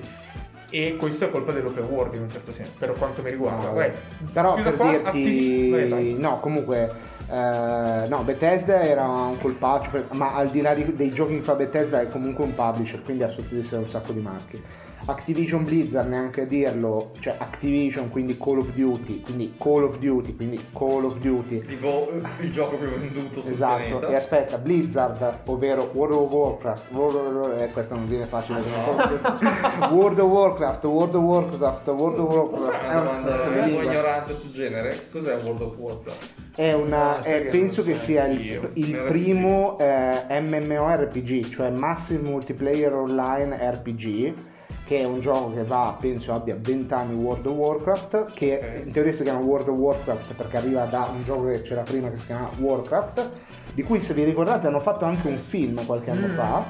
E, Esatto, sì, e sì, comunque di sì. base World of Warcraft è stato diciamo una e- era un po' adesso io non so però era un po' il, il Fortnite del- degli anni 2000 nel senso il gioco a cui tutti sì, gio- sì. cioè tutti si- ai, ai videogiochi magari si giocava meno online proprio per una questione di storiografica cioè le linee internet erano meno diffuse però comunque I, nerdoni veri facevano quello eh, di Dungeons sì. and Dragons. Cioè, prima, adesso a Fortnite ci gioca chiunque. A, a- a World of Warcraft ci giocava tanta gente, però era proprio una roba da, da lesionati. e Da, no, vabbè, da quella appassionata. Ma, cioè, ma io, Sì, una carezza. ma io, no, ma io per primo ti, ti dico, nel senso, quando uno, cioè, nel senso.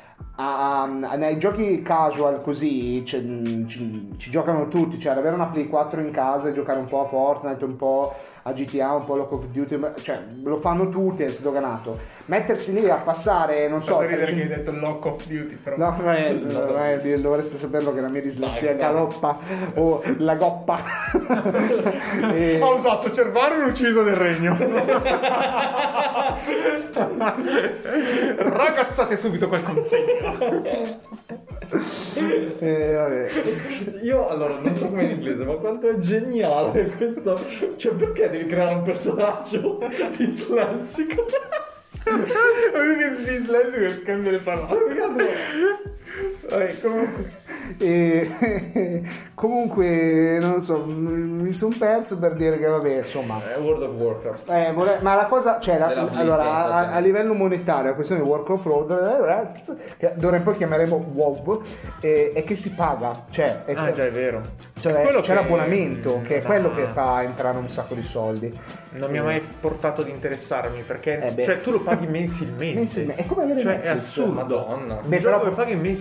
Però in ter- se uno va a vedere oggettivamente parlando, per essere intellettualmente onesti, quanto tempo passi su Hai Netflix ragione, hai ragione. o su Amazon Prime? Sai cosa ti dico? Hai ragione. Eh, Hai- perché, è vero, hai perché ragione, ai, hai tempi, ragione. ai tempi è ovvio che questa cosa era molto meno diffusa, adesso è norma- anzi adesso è talmente normalizzata che quasi fa strano che un gioco sia a- a- con eh, l'abbonamento. Se posso, adesso non voglio aprire questo discorso perché so che è una porta che non va aperta, però orma- c'è nel- nell'immaginario ideale che se una cosa è su internet è gratuita. Ed è così. E, e- e questo mm, mi piace che ne parlavano loro- ho rivisto un pezzettino recentemente del, del documentario The Social Dilemma che il punto appunto è che le persone pensano che le cose siano gratuite perché non capiscono cos'è che viene mm, pagato Sì, e sì, venduto. Eh, no, eh, hai ragione, hai ragione. quindi, cioè, paradossalmente, il fatto che fosse a pagamento tra- a me tranquillizzerebbe, nel senso che io so esattamente che sto prendendo un prodotto, cioè è, è- è facile capire lo scambio. Io ti do sì, dei sì, soldi, tu mi dai un servizio, appunto. Sì, sì, sì.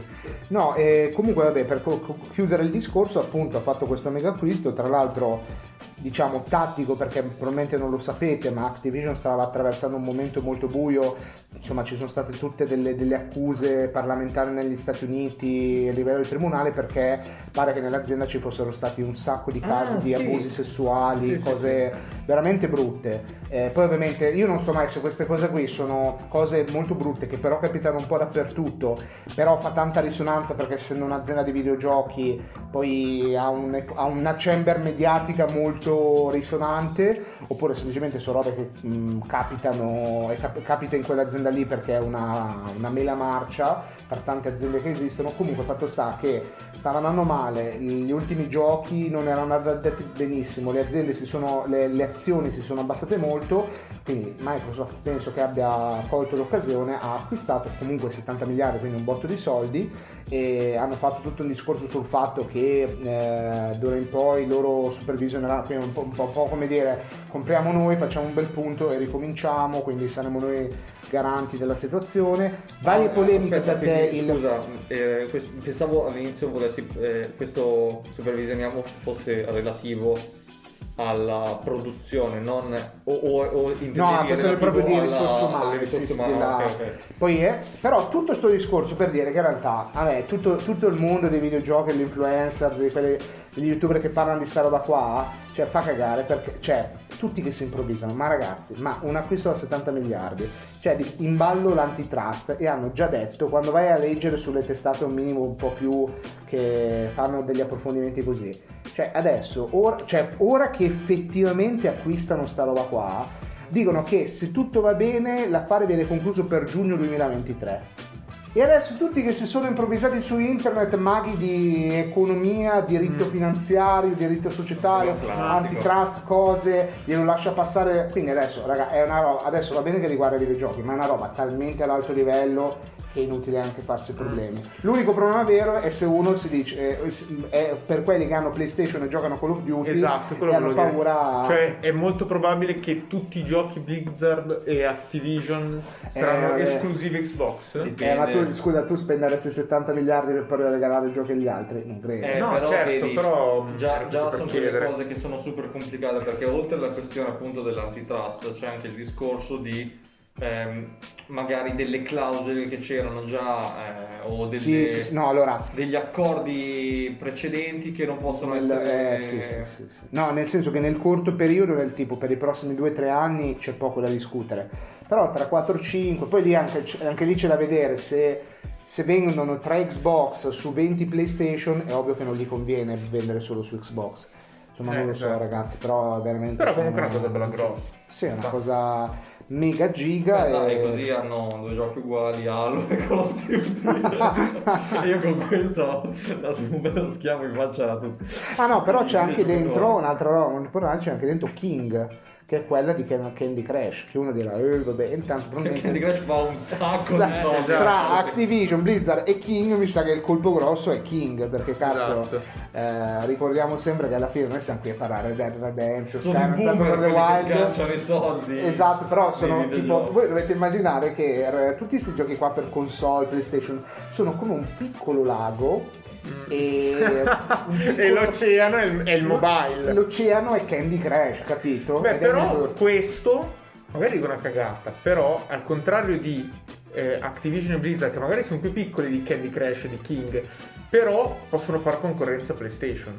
Cioè, Candy Sì, sì, Crush sì, è sì. solo su cellulare, quindi sì, sì, no, non è che stai sono- togliendo la PlayStation. perché no, solitamente no. c'è questa console war tra le due. no certo No, no. però è comunque Però vuol- cioè, farà guadagnare tantissimo Tanti Microsoft senza togliere. No, no, no, quello sì, sì, no, è vero, però appunto dicevano magari eh, incroci di brand, quindi Comunque, brand, scusate, oggi Candy ho visto Crush un in video 4K su Xbox. Ho visto un video su YouTube di uno che comprava la PlayStation 5 su Wish. A 100 euro gli arrivava la GS5 e mi ha fatto ridere.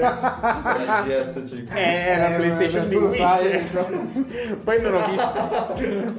e, e quindi boh, mi ha fatto abbastanza ridere.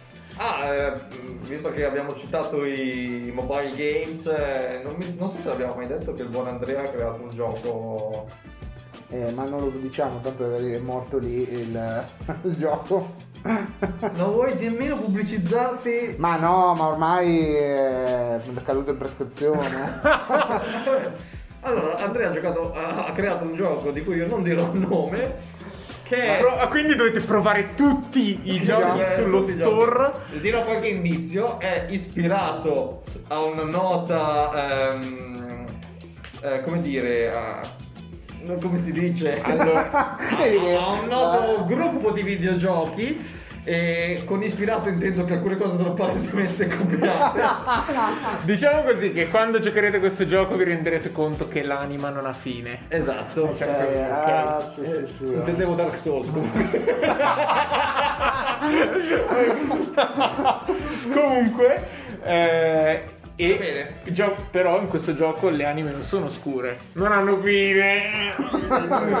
Vabbè, a parte questa cosa, ehm, niente, invece cosa, cosa Io dicevo? volevo eh, ad- a- dire due cosine ancora, perché in realtà ci sono delle, delle serie che, come dire, che ho cominciato a guardare e che mi viene da dire, ma sapete cosa fate? Guardatele perché sono molto carine. Vai.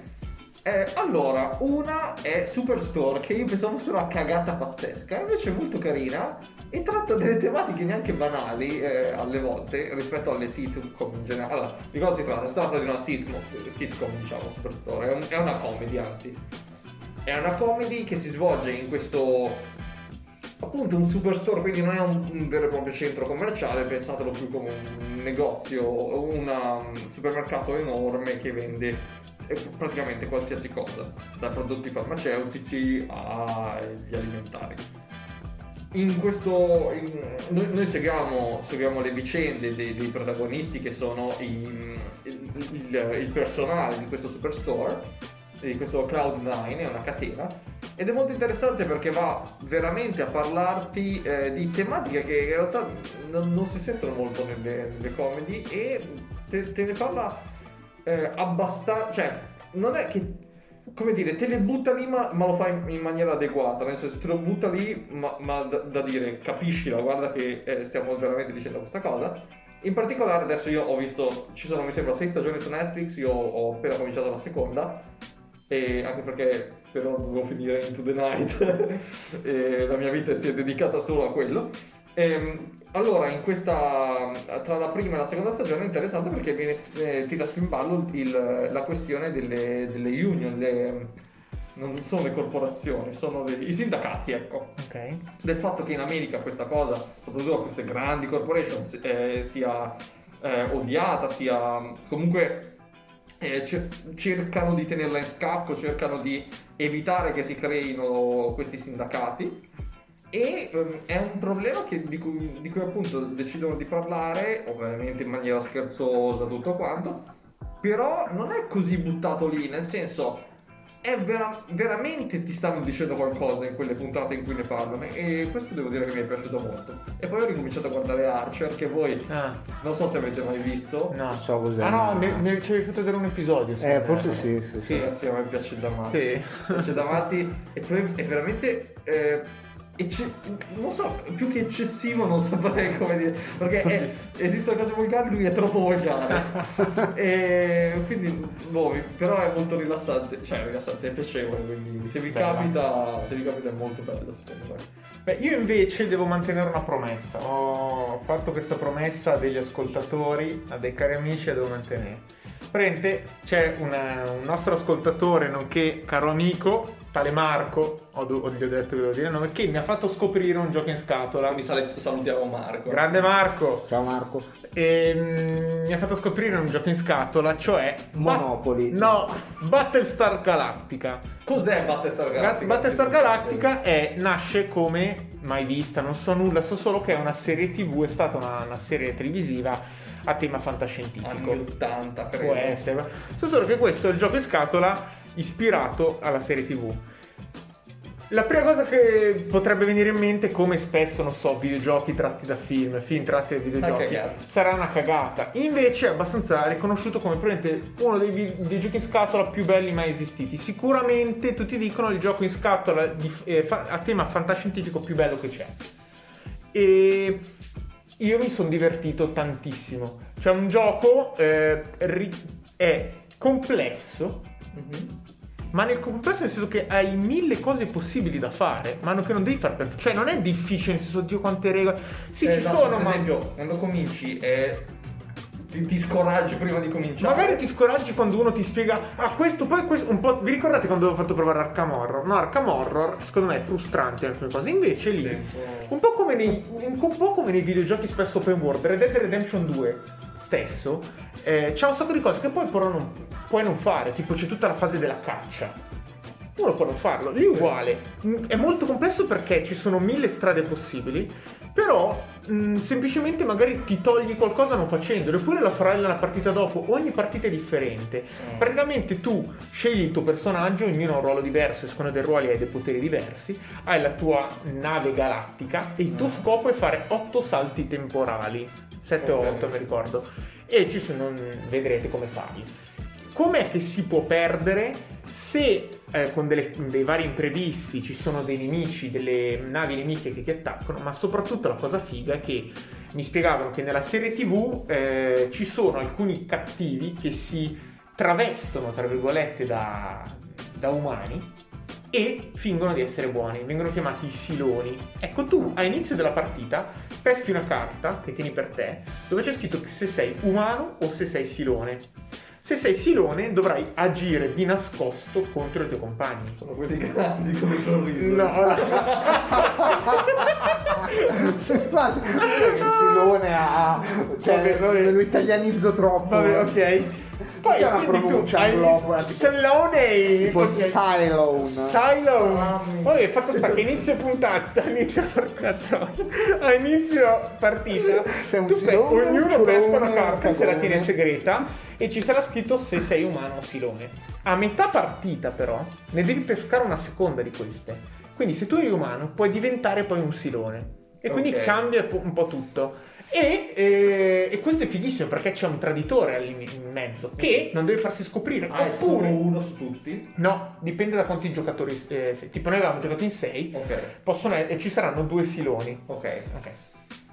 Eh, fatto sta che è fighissimo perché anche lì il silone eh, può anche rivelarsi a un certo punto. Perché se ti riveli, vai in una parte della mappa che è solo per i siloni rivelati, dove avrai dovre- dei, dei poteri in più, quindi hai dei poteri in più, ma gli altri, sapendo che sei un silone, cercheranno di, di ostacolarti. Sì. Oppure scegli di stare nascosto. Tipo, quella partita è stata fighissima per come è andata a finire ed è l'unica che abbiamo fatto. Ognuna ha delle possibilità diverse. È veramente una figa. Molto lungo, eh. Sono 4-5 ore di gioco. Ah! Eh, però, è- Però, io mi sono diciamo, divertito in tantissimo. quelle 4-5 ore di gioco non è facciamo il giro finché tutti muoiono tipo Monopoli. Mm, No, esatto, no, no, no, anche perché non è che uno muore.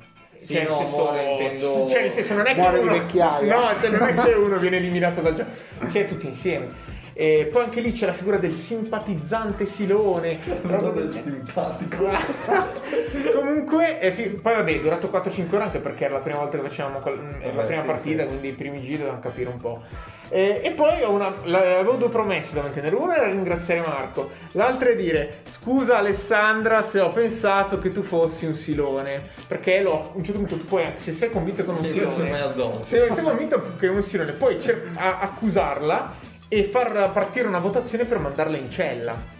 E- e io ero razzismo nel gioco. esatto. Eh, in oh, realtà Silone di merda. In realtà poi questa povera Alessandra non era un silone e, e quindi scusa. Comunque bellissimo gioco, eh, straconsigliato, Battlestar Galactica, se trovate qualcuno che ce l'ha rubateglielo e giocate. Ci sta. Ed è da 2 a, 6, 2 a 8 giocatori, 2 a 6 giocatori, una cosa del genere. Ottimo.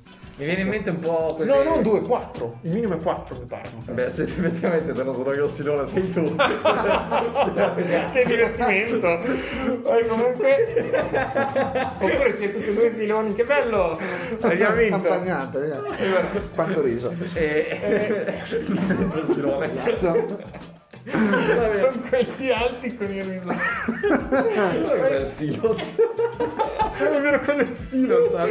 Anche tu, cioè, Ma... Vabbè, no, silos grosso è un silo, silo non. Vabbè, Tu avevi per caso in sospeso un indovinello che non me lo ricordo più. può essere, ma non me lo ricordo. Eh ragazzi, in- questo significa che la soluzione è nel vostro cuore. Esatto. cercate, Ah, andiamo a cercare cercate bene dentro di voi. Beh, intanto che Andre cerca, dico un'altra cosa. Vai. Non, l'ho- non l'abbiamo ancora finito, ma sto giocando ehm, al gioco che ha vinto il eh, gioco dell'anno del 2021, come Andre già in un paio di puntate fa ha citato, cioè It Takes Two. Stiamo giocando per PlayStation 2, è un gioco cooperativo, bisogna essere... Cinque. Sì, scusate. Ok. Per pla- ho pensato al 5 ma al contrario. Comunque, eh, per PlayStation 5. Allora, avrei anche capito quello che ha detto, ma poi ha indicato la mano col 5. Però come faccio? Devo ascoltare la puntata perché... Vabbè, No, ma no, trovatevi, eh, scrivetemelo in privato. Allora, praticamente i Takes Two si gioca in due. E mm, gioco cooperativo dove abbiamo appunto questi due genitori che stanno se- si stanno separando. La figlia eh, piangendo, sapendo della separazione ehm, vicina del genitore, la piange su queste due bambole che lei ha fatto di pezzi ai genitori e fa una sorta di incantesimo. I due genitori, quando si svegliano dopo essere andati a dormire, diciamo così, si risvegliano queste bambole, quindi devono collaborare in giro per la casa, che quindi a quel punto è gigante, per andare a. per riuscire a ridiventare umani. È una figata pazzesca, cioè divertentissimo. E soprattutto è divertentissimo perché non ho mai visto un gioco che si rinnova così tanto. Cioè, è il postmoderno dei videogiochi. Mischia tantissimi giochi. No, non è che. Anzi, non è che li mischia. È che fino a un certo punto è un genere, poi lo togli, ce n'è un altro. Anche i gadget che puoi avere. Solitamente nei videogiochi, più vai avanti, più aumentano le cose che puoi fare. E a un certo punto magari non sai cosa scegliere, che è un bene o un male. Lì ti danno dei gadget e, o giustamente giustificato dalla trama, a un certo punto te li tolgono. E poi ne avrai altri che magari cambiano il genere, da sparatutto a action a. Ehm, a un punto ci sono anche citazioni tra virgolette di- sui supereroi, perché tu un po' alla Tora a un certo punto ti viene dato una serie di chiodi, perché ricordiamo tu sei piccolo, quindi questi chiodi di giganti che tiri, mandi nel muro e poi li puoi richiamare tipo martello di Thor, fighissimo. E no- i gadget che ti vengono dati sono sempre diversi, cioè a te, a uno dei due verrà dato un gadget diverso Dal da- compagno. dal compagno, che saranno complementari, cioè serviranno insieme, ma è fighissimo anche per quello. A un certo punto diventa un gioco quasi alla, eh, eh, non so il genere, ma quasi alla League of Legends. A un certo punto Bomba. l'inquadratura... No, ma perché non è, al- non è League of Legends, ma quasi a un certo punto l'inquadratura cambia completamente perché l'inquadratura è in terza persona. A un certo punto l'inquadratura è dall'alto, tu hai questi due omini e hai tipo tre mosse base e la ultimate. Ma aspetta, questi cambiamenti. Però per tipo 10 minuti, cioè... Eh, ma so- mm, avvengono in maniera, non so, dinamica l'uno dall'altro No. o è fatto a step il gioco e ogni step è un cambiamento? A, a step, nel senso che per un po' è così e poi sparisce. Ok. Però non è che c'è scritto ora è così. Tipo, c'è un punto un picchiaduro, c'è tipo una scena in cui tu devi combattere con degli scoiattoli. Uno dei due guida. uno dei due. Come io uno, uno dei due personaggi guida questa sorta di aeroplano. Quindi uno dei due è concitato a guidare. L'altro è sopra una delle mh, ali dell'aeroplano, diciamo, che è proprio in, in quell'inquadratura, la visuale tipica del picchiaduro, cioè diciamo in 2D laterale con le barre della vita da picchiaduro che fino a prima non, ci- non c'erano uno contro uno scoiattolo. E hanno le onde energetiche improvvisamente. Cioè ignorantissimo ma è fatto da Dio ti diverti tantissimo. Forse unica pecca a un certo punto ero convinto cioè ho detto beh un gioco così sarà breve. Invece è molto lungo a un certo punto troppo lungo. Cioè a un certo punto ero convinto finisse No, siamo quasi alla fine secondo me. Ok. A un certo punto è troppo lungo. L'altra pecca è dal punto di vista narrativo, cioè le cose che si dicono i personaggi non sono super interessanti secondo me e hanno messo un, perso- un terzo personaggio principale che è questo libro sull'amore che parla tipo spagnoleggiante che si anima e cerca di riappacificare questi due, che è in un certo senso quasi un antagonista, è insopportabile, cioè non lo vuoi, cioè io ogni volta che lo vedo dico no, cioè nel senso è proprio insopportabile. Secondo me la pecca del gioco è principalmente dal punto di vista eh, narrativo, perché poi la- anche la storia poi non viene veramente approfondita in un paio di punti, perché l'idea sarebbe questi due si odiano, costretti a collaborare, parlano di più, magari capiscono i propri errori. Ni. cioè non è fatto benissimo. Però il gioco, cioè, e poi è bello giocare in due perché si gioca in due. È molto bello l'idea magari di eh, giocarci magari con una persona che non è abituata ai videogiochi e quindi vengono fuori anche dei bisticci che sono belli perché se ci pensi fanno parte della storia. Sì, Perché la- sì. nella storia ci sono due che comunque non vanno d'accordo. Non dico che voi non dovete andare d'accordo giocando, ma che comunque, ah, ma tu hai fatto meglio. Secondo me è proprio lo spirito del gioco. Ed è mm, veramente divertente. Una It cosa che mi, mi- mi viene da dire rispetto a quello che dicevi tu, che è un po' troppo lungo, eh, può essere un problema magari perché eh, appunto richiede la, la contemporaneità di due persone oltretutto. Quindi se è, è lungo e tu te lo giochi quando vuoi è un discorso, però Sì. considerato che se- siete due che devono giocare in te- contemporanea. Ma poi diciamo così, a un certo punto fa anche un po' fatica, quello che dico, a un certo punto fa fatica un po' a rinnovarsi. Cioè a un certo punto, eh, sì, ognuno ha un gadget diverso, in una fase di gioco, nella- però non c'è più quella novità. Anche, anche questa continua modifica diventa però eh. Essa stessa motivo di Esatto, ripetizione. esatto, esatto, a un certo punto sì. Ogni colore è monocromatico Esatto, stesso. quindi mh, bell- cioè no, è l'altro, veramente divertente la- giocarci. Volevo dire che la storia mi ricorda un po' il, ehm, quello che succede in WandaVision sostanzialmente.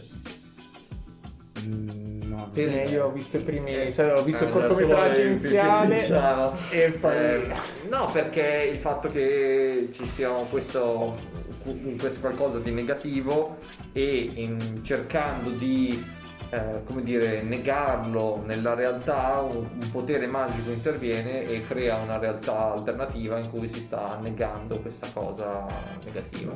Sì, Vabbè, no, ci sta. Altra cosa, a mio parere, non me ne intendo, eh, però graficamente, visivamente è bellissimo quando ci fa vedere il, eh, questo mondo visto da- dal basso, super fantasioso, bellissimo. Quelle poche scene, quelle poche cazzine che sono proprio brevi, in cui ci fanno vedere invece il mondo dei grandi, cioè la bambina che magari va, è lì che piange, mi sembrano fatte malissimo, proprio graficamente, sono proprio brutte, secondo me sono proprio brutte. E, cioè, o meglio, io ho notato un di- mi sembra un divario allucinante rispetto. A un certo punto vuole anche parodizzare per dire quanto gli open world. Non è praticamente un open world, a un certo punto lo diventa, tra virgolette. Cioè, il modo, è veramente figo, però, proprio dal punto di vista delle idee che hanno avuto. eh, per far approcciare magari anche persone che non hanno mai. Perché l'idea di giocare in due, magari è uno che gioca sempre che dice a qualcuno, non so, fratello, fidanzato, Sì, sì. eh, dai, gioca, eh, fargli vedere un po' il, il panorama videoludico, cioè è veramente figo. Bella. Fico. Bello, ci sta. Allora, E se niente. nessuno ha niente da aggiungere, eh, ve- veniamo a quello di cui avremmo dovuto parlare in questa puntata, veramente. Cioè, eh, mi state tutti guardando con- quindi in maniera disagevole, quindi lo guarderò e semplicemente dove stiamo registrando. Cioè il fatto che siamo dei piccioni. Siamo, siamo dei piccioni e I volatili. eh, i, piccioni volano e i piccioni volano fino a un certo punto stanno in un certo nido e dopodiché se ne vanno. Lo sappiamo davvero? No, non siamo dei biologi, però e anche dei volatilisti, Eh, degli O aviatori. degli esperti in Que- migrazione. quello che sappiamo è che il nostro tempo è, è- è giunto, È giunto. una E- conclusione. e abbiamo Quindi deciso- oggi moriamo tutti e abbiamo No, deciso di volare via. Abbiamo sembra un deciso- lutto, cioè. abbiamo deciso allora, di per me volare è via. un lutto, sì, lo affronto come voglio io. Ok. Eh, eh, io me lo immagino così, ragazzi. Allora, adesso una. Eh, me lo immagino come il finale di un film un po' di quella New Hollywood scarsa, tipo Ron Howard. Praticamente. Quando fa film ispirati a storie vere. Tipo, finisce che vedi questi piccioni che volano via. Poi schermo nero e schermo nero e scritte, non so, Andrea diventò un ubriacone. tipo, non so, avete capito? il- Michele diventò una prostituta sulle Esatto. strade di Hollywood Esatto, e spara che frequenti ogni notte la famosa Mulholland Drive. Alberto, Alberto, è rimasto un piccione. Comunque, fatta sta. Eh, niente, questa è diciamo l'ultima puntata. L'intervista di Lundini o di Freddy quando gli fa. E invece questo, eh, co- come se lo spiega che parla con la musica? Na, na, na, na, Eh, non l'ho vista questa eh, porca. Vabbè, io mi immagino Ecco. questi piccioni che volano con la musica solo. Na, na, na, na. Eh, Vabbè, basta. Io non ho queste immagini romantiche così in testa. No, niente, appunto, sarà l'ultima puntata. Quindi Per ora, no, non Eh, è l'ultima E puntata finché non ha- direte, e voi non- non direte, ci smette di rompere i ehm, coglioni. Oddio, adesso In realtà, ve lo svegliamo adesso, è tutto un piano dall'inizio. Ora, finita questa puntata, riascoltatele dall'ultimo all'inizio al contrario. Perché c'è una sarà un sorpresa. altro podcast. Esatto. Perché se ascoltate le parole che dicevo al contrario, sono delle parole diverse. Esatto, sono il primo podcast In palindromo. una lingua È un po' Però, per- per capire Infatti, questo- Se provate a leggere al contrario il piccino del tavolo 2 è Eud Oloavat. Eh, vai, basta. Che, che mi Eh, fa la testa, pensate. Allora, ovviamente sbloccheremo a questo punto perché sì, a palindromo possiate leggerlo perfettamente al contrario, no- non è vero, non seguo questo ragionamento, la puntata zero. Perché era lì che vi aspettava fin, da- Esatto. fin dall'inizio e, e- e è rimasta lì per tutto questo tempo e quindi together. Esatto, ce l'abbiamo questa- ancora? Eh, Certo, no, è lì. sì, sì, sì. No, è lì. Non, non la facciamo sentire per Ah. vergogna. Ora, ora la, la, la, Diciamo così, la scarichiamo e la ricarichiamo come puntata. No, no, ma è Esatto. ancora lì, è ancora lì, è ancora lì e niente. Quindi ora faremo la lista dei podcast che non dovreste ascoltare perché ci- gli odiamo. Esatto. Allora, partiamo subito. Muscoli del maggio. Un muschio Perché sono selvaggio, bastardi. Poi Cashmere la- Podcast. no, A me Barbero Cashmere io lo odio. No, Kashmir Podcast sono due cretini. No, sto scherzando. No, ragazzi. Cioè, il cerbero. Esatto. Eh, poi- Qualsiasi podcast che abbia più di due ascoltatori è- Esatto. è, è, è da Quindi. Quelli che vi andate- chiedono dei soldi. Esatto. Non, non, non ascoltate. Esatto. Che chiedono i soldi per- solo per salutarvi alla fine della puntata. Comunque, ah, diciamo soprattutto quelli che ci stanno più sul cazzo. ecco, ma sta che diciamo una cosa un po'. Eh, addio, po'- addio, amici, addio. Diciamo una, diciamo una cosa un po'. Eh, non è la casa blu. Sì, esatto. Cosa- venuto cosa- nella cosa casa blu. Lucia, aperto. Allora, diciamo, eh, cosa ci ha lasciato? Cosa ci ha lasciato questo- questa esperienza? Na- nata, sapete cosa? È nata in una fredda domenica di maggio. Esatto. Era un sabato di martedì notte. Esatto. Esatto. e niente, mh, è stato fatto a casa, non è stato fatto per soldi come dicevamo, Esatto, esatto, e esatto. infatti non ne abbiamo ricevuti. Quindi. Tutto torna. Quindi noi non abbiamo ricevuto soldi perché non, non li volevamo, non perché. E mh, niente, niente, per quanto mi riguarda, diciamo una cosa emozionante, allora, comincerò a dire io, eh, visto che Vai. così spingo anche voi, soprattutto Andrea che so che non voleva dire un cazzo di riguardo.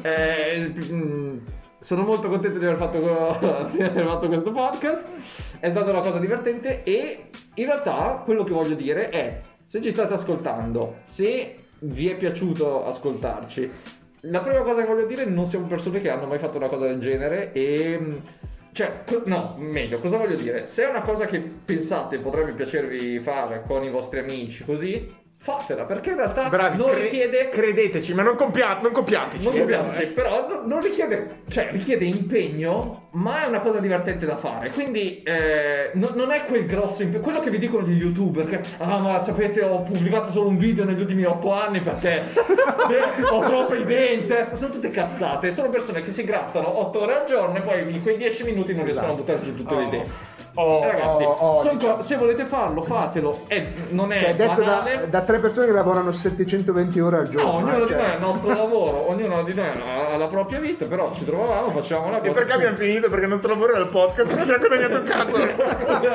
Pure di non volere i soldi. Noi, Noi- ringraziamo tutti gli ascoltatori perché è stato molto piacevole. Grazie. Che per ai miei occhi non Grazie sono mai mille. stati pochi e soprattutto ma- molto partecipativi. Ma anche fossero pochi ma buoni. Oh, Esatto, diciamo. quindi eh, alla grande. Più di 20 ragazzi, diciamo, almeno più di 30, Oh, più di 40. Più di 40, perché no? Più di 50. No, io invece volevo dire, eh, sono stato super contento di aver fatto tutte le mie triplette, i miei registi di Michele, che alla fine è stato purtroppo un regista di Michele, eh, Wes Anderson, che non tre. Adesso io ne ho parlato. il preferito. Io ne ho parlato bene, ma in parte mi sta un po' sul cazzo. Avrei Sì, come avrei- sceglie bene gli argomenti per il Avrei- podcast. avrei lei preferito- tempo per dire che lo odia. No, perché ho detto comunque c'è tanto da dire su di lui, magari ne parlerò. Invece, no, comunque fatto sta che ehm, per le triplette, per gli indovinelli. Beh, beh, tra l'altro, Michele, puoi dirlo adesso: ci sarà lo spin-off di Michele con le doppiette. è, è un prequel. si chiama doppiette di Michele.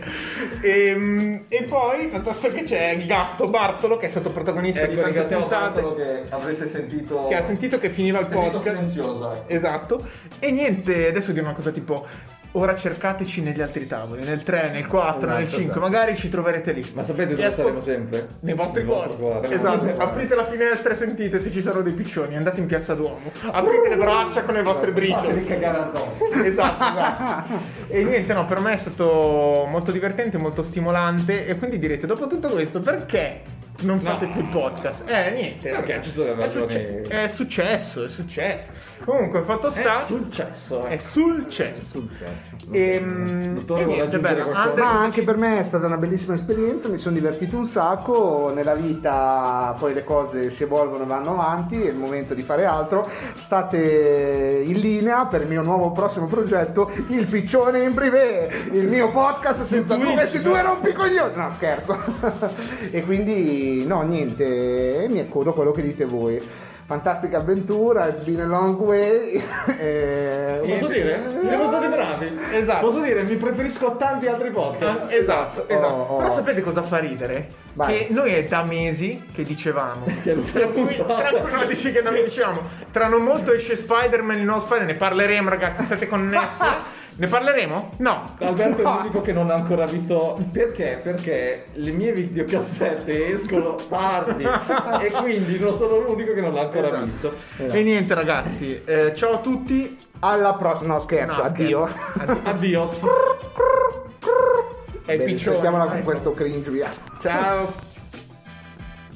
Judy was boring. Hello. Then Judy discovered ChumbaCasino.com. It's my little escape. Now Judy's the life of the party. Oh, baby, Mama's bringing home the bacon. Whoa, take it easy, Judy. The Chumba life is for everybody. So go to ChumbaCasino.com and play over 100 casino style games. Join today and play for free for your chance to redeem some serious prizes. chumba ChumbaCasino.com. No purchase necessary. Void where prohibited by law. 18 plus terms and conditions apply. See website for details.